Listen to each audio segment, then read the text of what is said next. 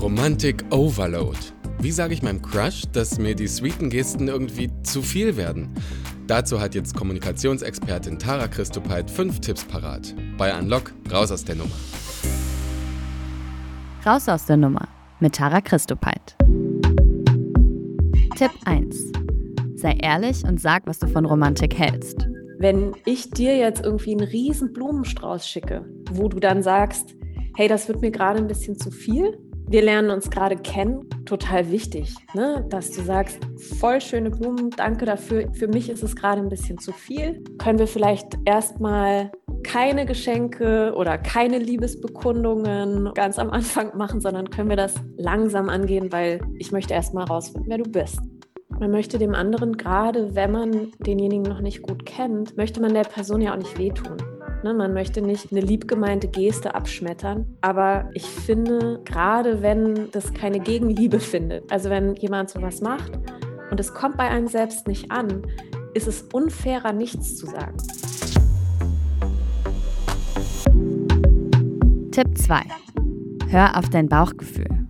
Wenn du halt mit diesen Gesten konfrontiert bist und du merkst, du magst sie nicht, dann gibt es ja verschiedene Reaktionen darauf. Ne? Entweder es ist dir voll egal oder es ist dir regelrecht unangenehm oder du fühlst dich auch total missverstanden, weil du denkst, das müsste die Person doch eigentlich wissen und spüren. Und da dann diesem Bauchgefühl zu vertrauen, dass du spürst, ich will keinen Blumenstrauß als Entschuldigung, sondern ich will ein echtes Gespräch oder ich will auch keinen Liebesbeweis in Form von Schokolade, sondern ich möchte, dass die Person mir zuhört oder sowas.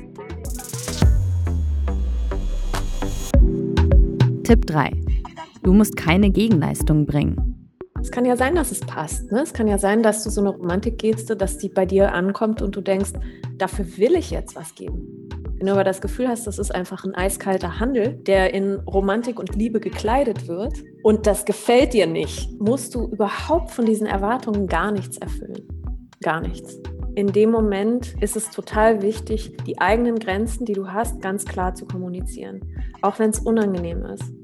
Auch wenn es so einen Moment gibt, wo du vielleicht denkst, das darf ich gerade nicht, ich muss ja dankbar sein. Tipp 4.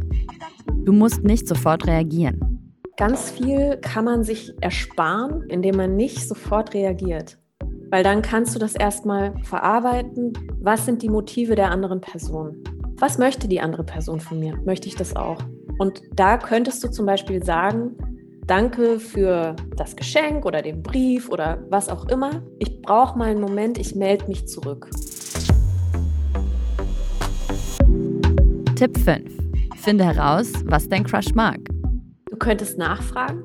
Also wirklich romantische Gesten haben ja damit zu tun, dass jemand anders zum Beispiel sich was gemerkt hat, was du in einem beiläufigen Kommentar oder so gesagt hast. Und daraus wird dann was gestaltet. Was ist dir wichtig im Leben? Was brauchst du gerade? Was fehlt dir? Was kann ich dir geben? Das ist eher was, wo man auch sieht, die Person hat ein Interesse nicht daran, dich jetzt zu jagen und zu fangen, um sich selbst eine Bestätigung zu geben, sondern einfach um rauszufinden, mit wem habe ich es da zu tun. Das war Raus aus der Nummer mit Tara Christopeit. In unserer letzten Podcast-Folge ging es übrigens auch um das Thema Romantik. Da habe ich Christine getroffen und sie hat mir von einem Typen erzählt, den sie kaum kannte, der sie aber plötzlich mit romantischen Gesten überschüttet hat.